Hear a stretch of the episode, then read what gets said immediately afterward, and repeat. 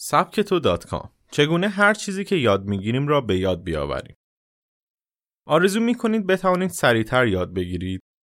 در حال یادگیری انگلیسی یا یک مهارت و ورزش جدید هستید. مشکل بزرگ سریع یاد گرفتن زمان کمی که در روز داریم هست. کلید شتاب در یادگیری فقط اختصاص زمان بیشتر نیست بلکه به حداکثر رساندن اثر بخشی حتی در زمان کمی که در اختیار داریم هست. برای آب کشیدن از چاه حتما به سطلی سالم نیاز دارید اگر سوراخ باشد زحمت ها هدر می رود. مغز ما هم مثل یک سطل هست اما با کلی سوراخ اطلاعاتی که وارد ذهن می شود خیلی هاشان از همان سوراخ ها خارج و به فراموشی سپرده می شود. شاید این قیاس کمی تو ذوق ما بزند و انتظار داشتیم که ذهن ما مثل حافظه دوربین عکاسی همه چیز را ثبت کند اما طراحی مغز به این صورت نیست چطور 90 درصد آموزه هایمان را به یاد بیاوریم در سال 1960 مؤسسه NTL به طور گسترده‌ای بر روی توسعه حرم آموزش و چگونگی یادگیری انسان فعالیت نمود. در پژوهش مشخص شد که یادگیری انسان با توجه به نوع اطلاعات ورودی به ذهن متفاوت است. 5 درصد آموزش های کلاسیک مانند مدرسه و دانشگاه به یاد میماند. 10 درصد خواندن در ذهن باقی میماند مانند مطالعه کتاب و مقالات.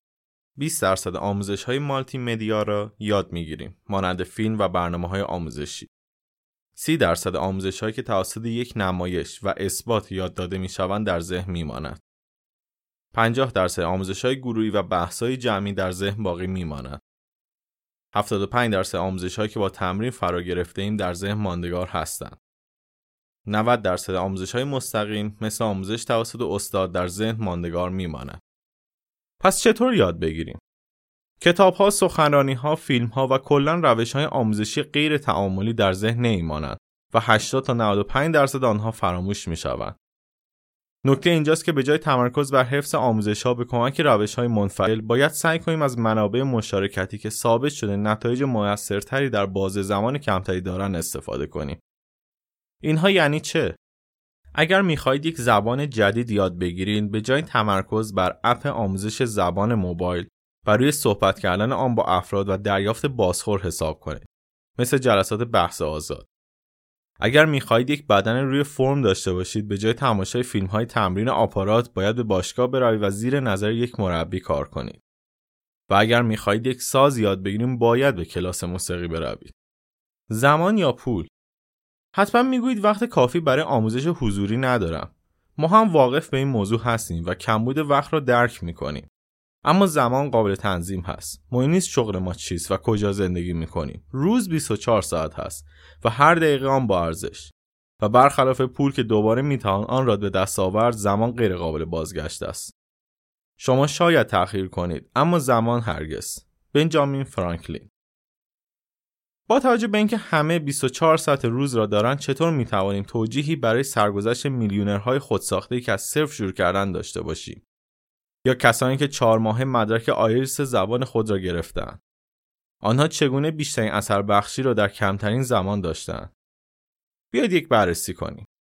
با توجه به حرم یادگیری اگر شما یک ساعت را برای یادگیری زبان در کلاس صرف کنید و 90 درصد آموزش را در یاد نگه دارید برای رسیدن به این نتیجه در روش های غیر تعاملی که 10 درصد آموزش در یادتان میمانند باید 9 ساعت زمان صرف کنید. نکته بعدی هدف یادگیری هست. اگر به دنبال موفقیت های کوچک هستید می توانید بر روی فیلم های آموزشی آپارات حساب کنید. اما موفقیت های بزرگ مسلما رایگان در اختیار قرار نمی گیرند و باید از ابتدا موثرترین روش را انتخاب کنید. هزینه برای آموزش یک سرمایه‌گذاری بلند مدت است که علاوه بر صرفه‌جویی در زمان به عنوان مهمترین دارایی اشتباهات و انتخاب روش‌های نادرست که اثر بخشی شما را کاهش می‌دهد جلوگیری می‌کند. در عصری زندگی می‌کنیم که تا به این اندازه دسترسی به اطلاعات زیاد نبوده اما همین دسترسی زیاد حواس پرتی و سردرگمی را افزایش داده اما یادتان باشد زمان کمی دارید پس باید بهترین راه حل را انتخاب و روی آن تمرکز کنید و راه های فری را از خود دور کنید. سعی کنید یادگیری عمیق را فرا بگیرید. اینطوری از صرف زمان دوباره برای یادآوری آموزه هایتان جلوگیری می کنید و تمرکز بیشتری بر روی یادگیری های جدید خواهید داشت.